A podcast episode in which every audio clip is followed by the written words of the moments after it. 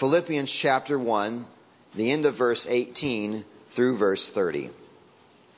Yes, and I will rejoice, for I know that through your prayers and the help of the Spirit of Jesus Christ, this will turn out for my deliverance, as it is my eager expectation and hope that I will not be at all ashamed, but that with full courage, now as always, Christ will be honored in my body, whether by life or by death.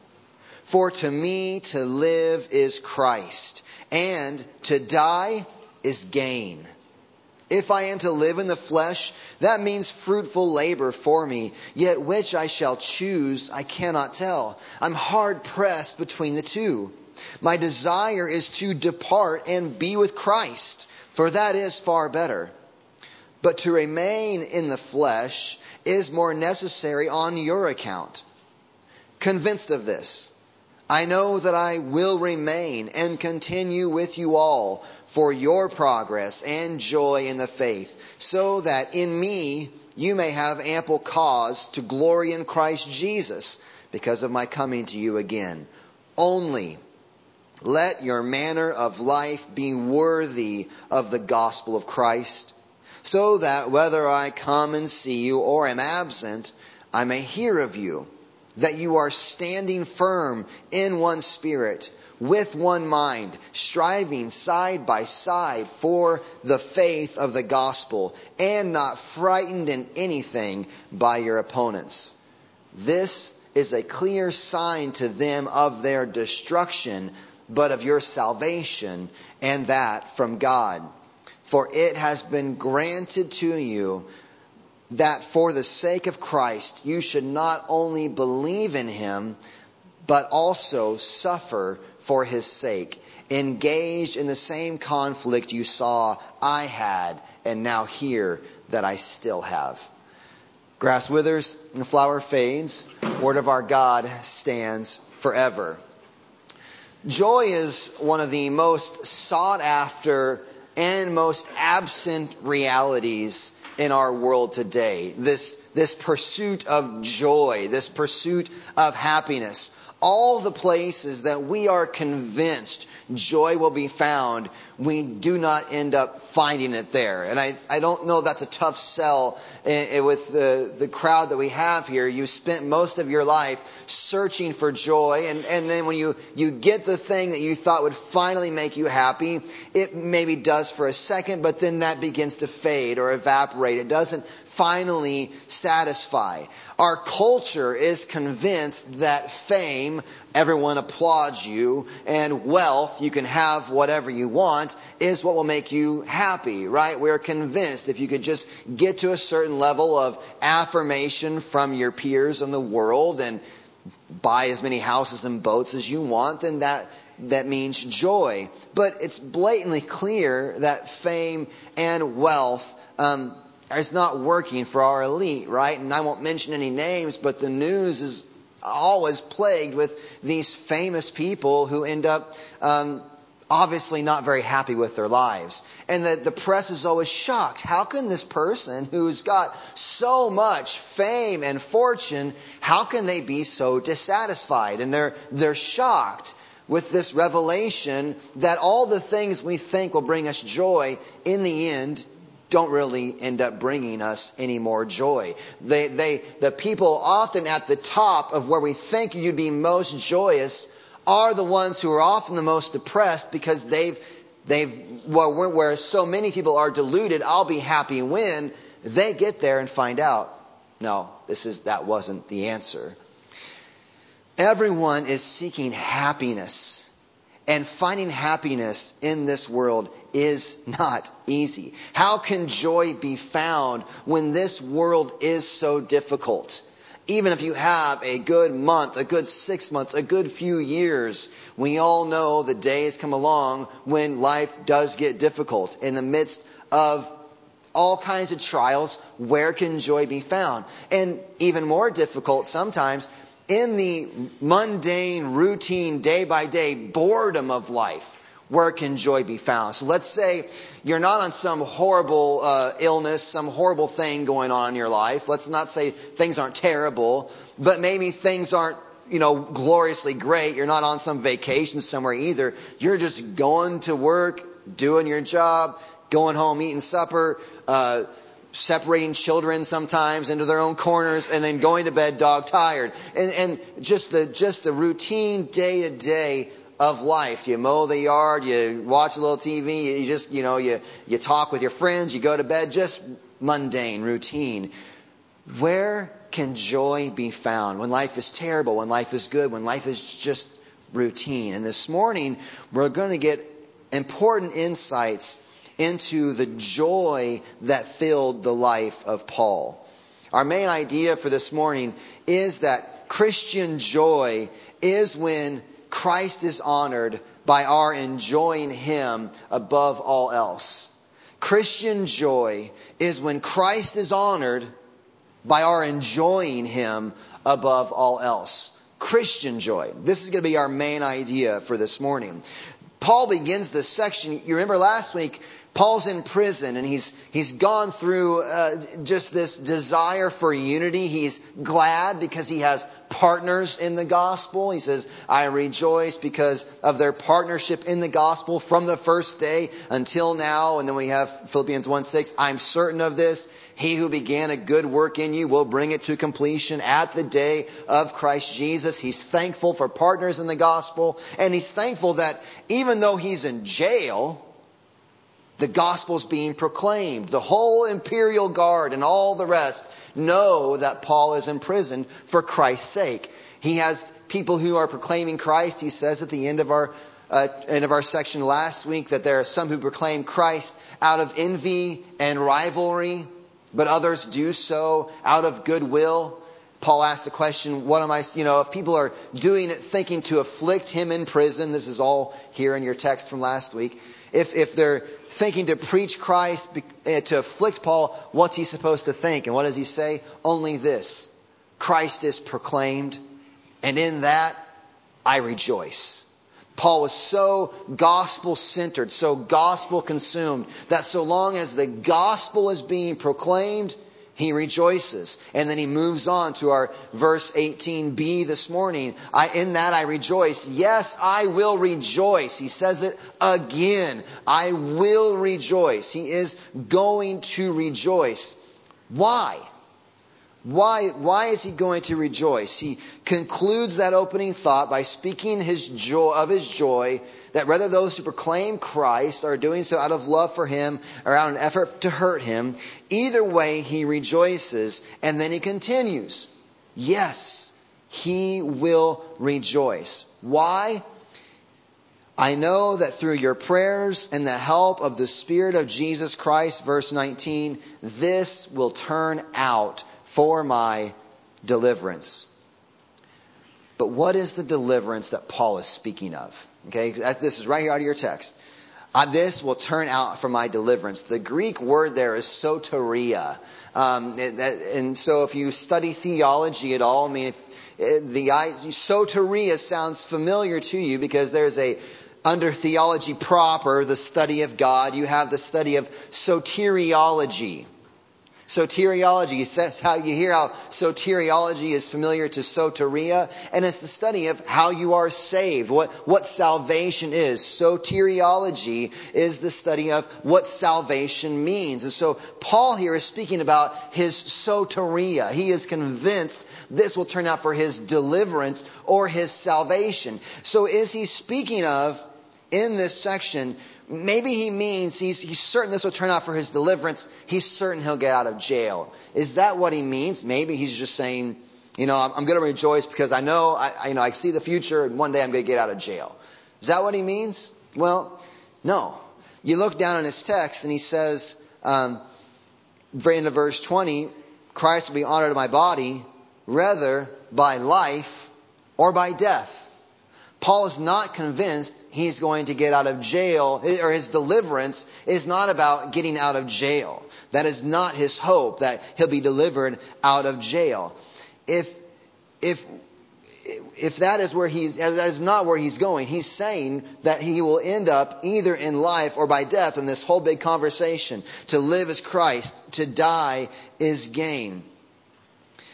That is not the deliverance that Paul is thinking of. So when you, when you come through this section, you're forced into deciding where you stand on Paul. What kind of a guy is writing here? It, Paul is stuck in jail. He's looking down the barrel of you know, what's coming, and it's either deliverance. He, he's, he's saying, "I rejoice for my deliverance." And if he doesn't mean deliverance from prison, what deliverance is he rejoicing in? Paul, because of his ability to rejoice, is either a complete nut bar and shouldn't be trusted, because who in their right mind is going to rejoice though death is on the, their horizon? If he's going to be executed by Nero, which he is going to be, how can he rejoice? Either Paul is a nutbar and we shouldn't listen to him because he has lost it that this man in jail looking down the, the barrel of death and rejoicing, he's lost it, or else Paul has something and he is the, the, this example of the most fully liberated and truly joyful Christian that we see in Scripture. That he can look in the face of death, of suffering, of trial and difficulty and say, What? I rejoice because I know this will turn out for my deliverance. Where you land on that question, is Paul a nut bar or does he see something that all of us need to see? Where you land on that question will make everything, will change everything about your life.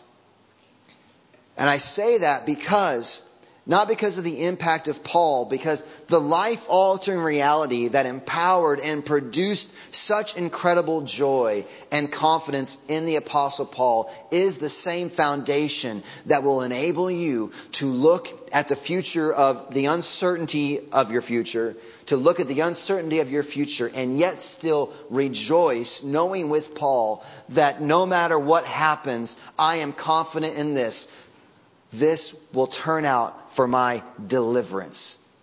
Christ will be honored in my body, rather by life or by death. He goes on in verse 20 to speak about this eager expectation and hope. Deliverance will not leave him ashamed and therefore produces in him this confidence, this confidence that no matter if it's going to be a soon death or a long life, Christ will be honored. This is Paul's passion that Christ would be honored in his body, whether by life or by death. He has an unquenchable passion for Christ's value to be put on full display with all that he has. What is your driving passion? What do you want to see happen more than anything? What do you want to have accomplished? What do you want to do? If you could, you know, we all set up, you know, what are we living for? And, and sadly, I think that it's uh, our, our world is often just lulled to such sleep and complacency and boredom that many people really do live an almost passionless existence. And this is a worldview that doesn't see any God, doesn't see any overarching narrative to life, any overarching purpose. And when you look out at the world, and you see no grand reality, you see no grand creator, you see no grand storyline, there is no grand purpose, no grand meaning, then honestly, your life doesn't have any grand meaning either. It's all kind of nonsense. But if there is a God, which we contend that there is. There is a God. There is truth. There is reality. There is purpose. There is meaning. There is objective real value. If there is, if all those things are going on, that means there is truth for you. There is purpose and meaning for you. There is something to be passionate about. You exist for God. He has made you. He rules over you in creation. And if you are His through faith in Christ, you're doubly His. You are doubly His by adoption through, through faith in Jesus Christ. And so you say with Paul the passion that we are to be living under is to mirror this passion of Paul. That whatever happens, Christ would be honored in our lives. It's what Paul encourages this church to.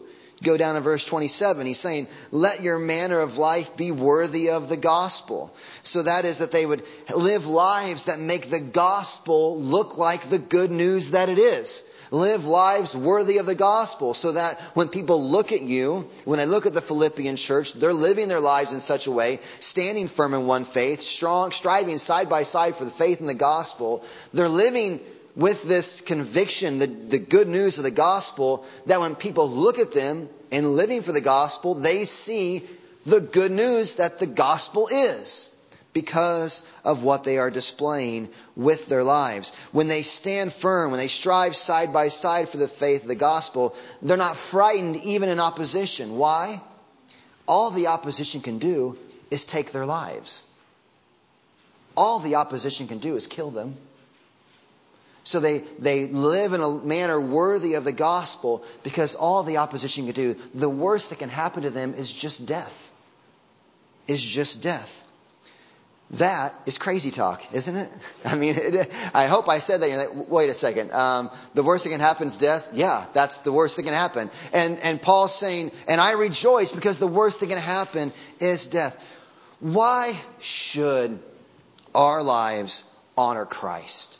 What, what is, what if, what if I want something else with my life? You know, what if I don't want to make God look glorious? I don't, I don't want to honor the gospel. I don't want to live in a manner that makes the gospel look glorious. I want to live for myself. Why should God get my life? Isn't my life my life? Why does, why does it need to be lived that God would be honored? Paul states and stands for these realities and lives for these truths out of an attitude of joy out of an attitude of joy. He rejoices, says it again, yes, I will rejoice. How is he able to say that? I want to know Paul's secret. I want to know what's going on with Paul. I can't run from the reality that I am made by God and I therefore I owe him everything. I can't run from that reality. I am a speck. I'm a flower quickly fading. I'm the grass that springs up and withers away. The wind blows over it and it is place is known no more. Psalm 103. That's me. God is huge. God is creating, has created everything. He is huge and I owe him everything. And I can't avoid the blazing light of the gospel that tells me I am not my own because I was bought with a price. 1 Corinthians 6:20. I want to and I, I must know how to embrace the reality that that this desire of I'm living that Christ would be honored and to live with it in such a way that honoring Christ, that Christ would be honored in my life, is not a burden of duty, but a joy. It's not a burden of duty, but a joy.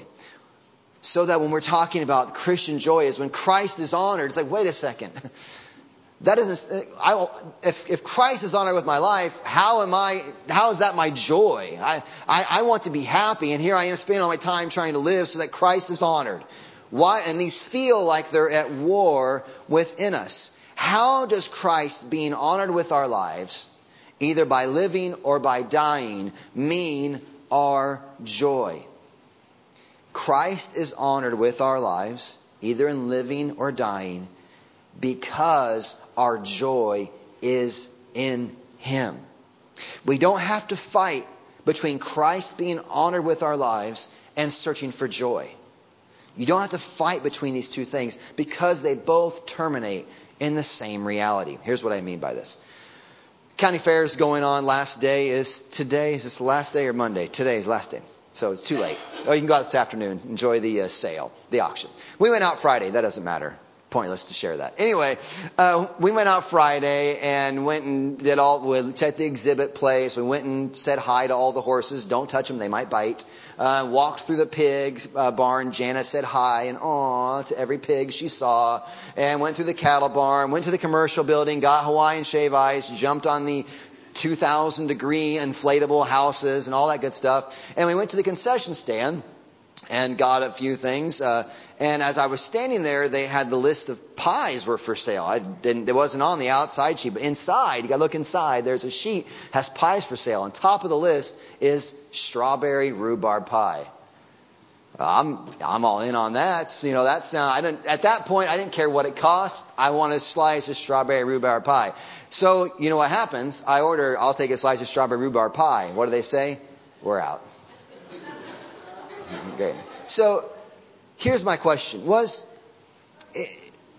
was strawberry rhubarb pie honored at the fair this week? Or were people made glad in having strawberry rhubarb pie? both things were going on at the same time. Because strawberry rhubarb pie is delicious, the people that ordered it and got it enjoyed it.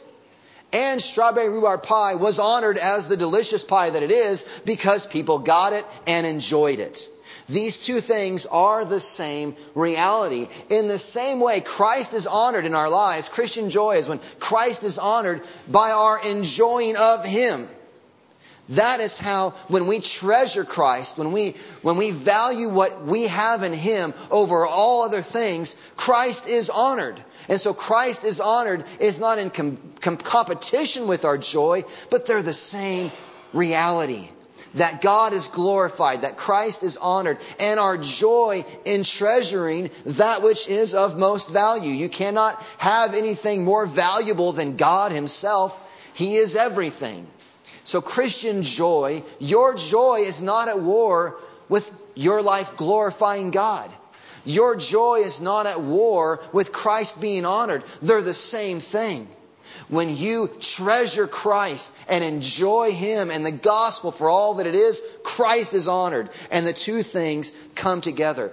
You know, I really, I like all of you you know, even though I, I enjoy spending time, and, and if, if we had, if, if I had free time, I wouldn't mind sitting down with any one of you and talking with you and having a nice conversation. But to be honest, I don't say this to hurt your feelings. When the end of the day gets done and I've carried mail all day and, and done some work up here and played with the kids in the yard and fought through a bath and a book time and put the kids to bed, I only want to sit with one person. And it's my wife. Right? I want to, I want to go sit on the couch for the last exhausting 15, 20 minutes of the day and just hang out with my wife. Now, is that, that isn't to diminish all of you. I do like you, but, but I, but I like, I, I like my wife, right? So the question is, is my wife being honored there or am I enjoying my wife?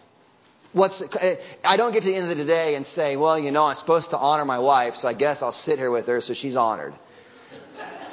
what I'm supposed to do. I married her, I should honor her. No. It, but, but, but at the same time, I do it because I enjoy it, but also, she's honored over all of you, right? Because I'm not, I'm no offense. She's the one I'm sitting with. They're not at war with each other, right? They're the same thing.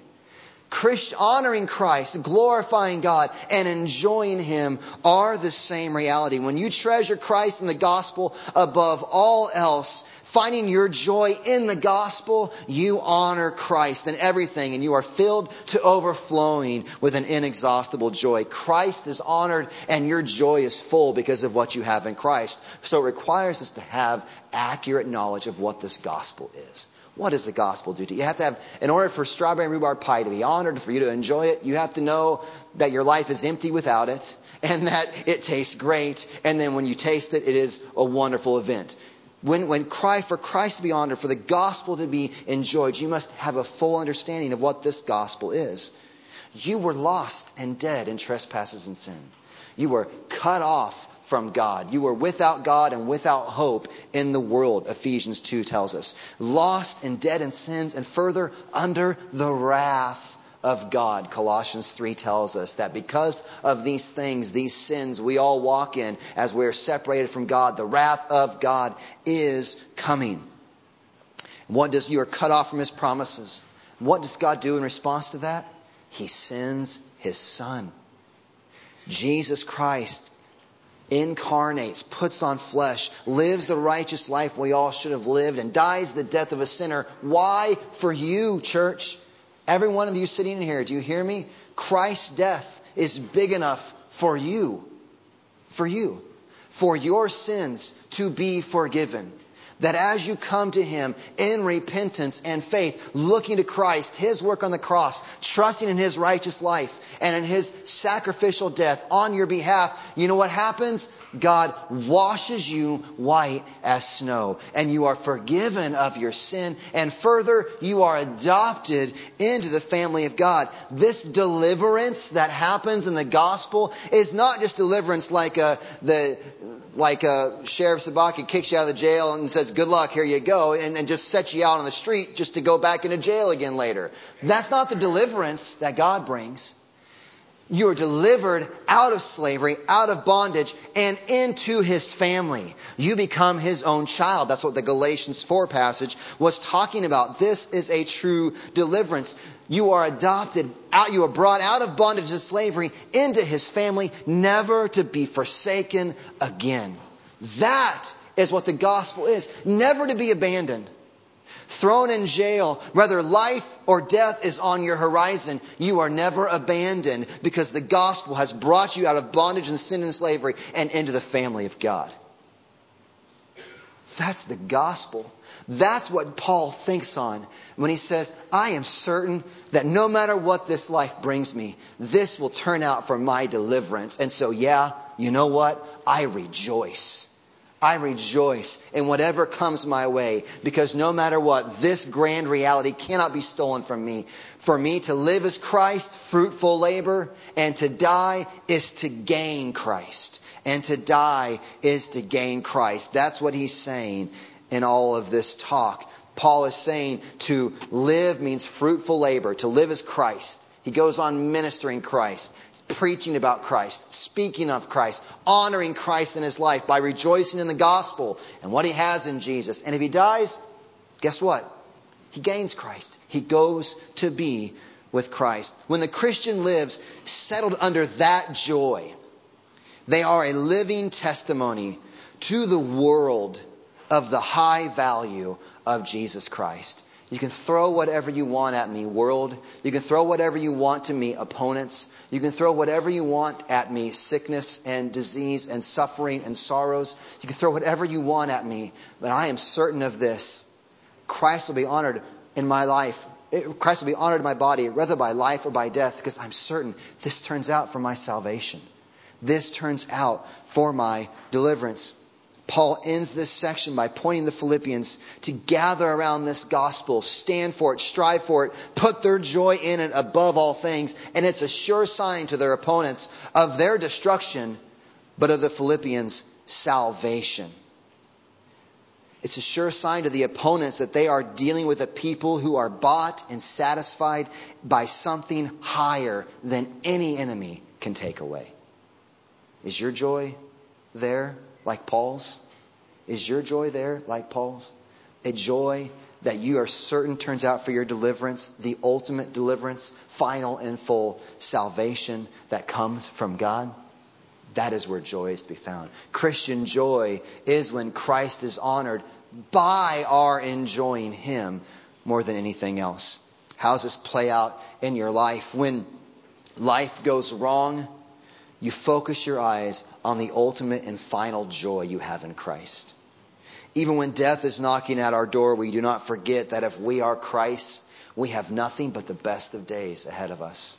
For the Christian, the best is truly yet to come. No matter how grand it goes here, Christ is coming. Redemption, renewal, is coming. If you are His, you are His forever. And what faith in the gospel has given you is the promise that to depart life, this life is to be with Christ, which is not loss for you. Maybe for those you leave, they lose something, but it is not loss for you to go on. It is gain. And when life goes right, how do we, how does this play out? Every good thing coming your way as a Christian comes to you as a gift from your Father in heaven. So the better job comes, the better pay comes, the, the relationship goes well, you make a new friend, whatever it goes on, you rejoice in what it allows you to do to father, to further the name of Christ. If the report is good, say you don't go and they, and they say it's not cancer, it's not anything, it's a good report. What do you do?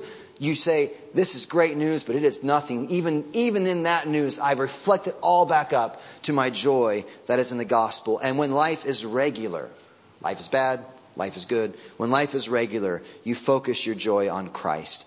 You honor Christ when you go to the grocery store because you're grateful to be able to do so. You're looking for providential encounters to build relationships up, spread the gospel. But if nothing happens, you are glad to fulfill the simple role God has for you because your final joy is not in who you are or what you do, but whose you are. Final joy isn't in your life, what you do, what you've done, what you accomplish. Your final joy is in Christ.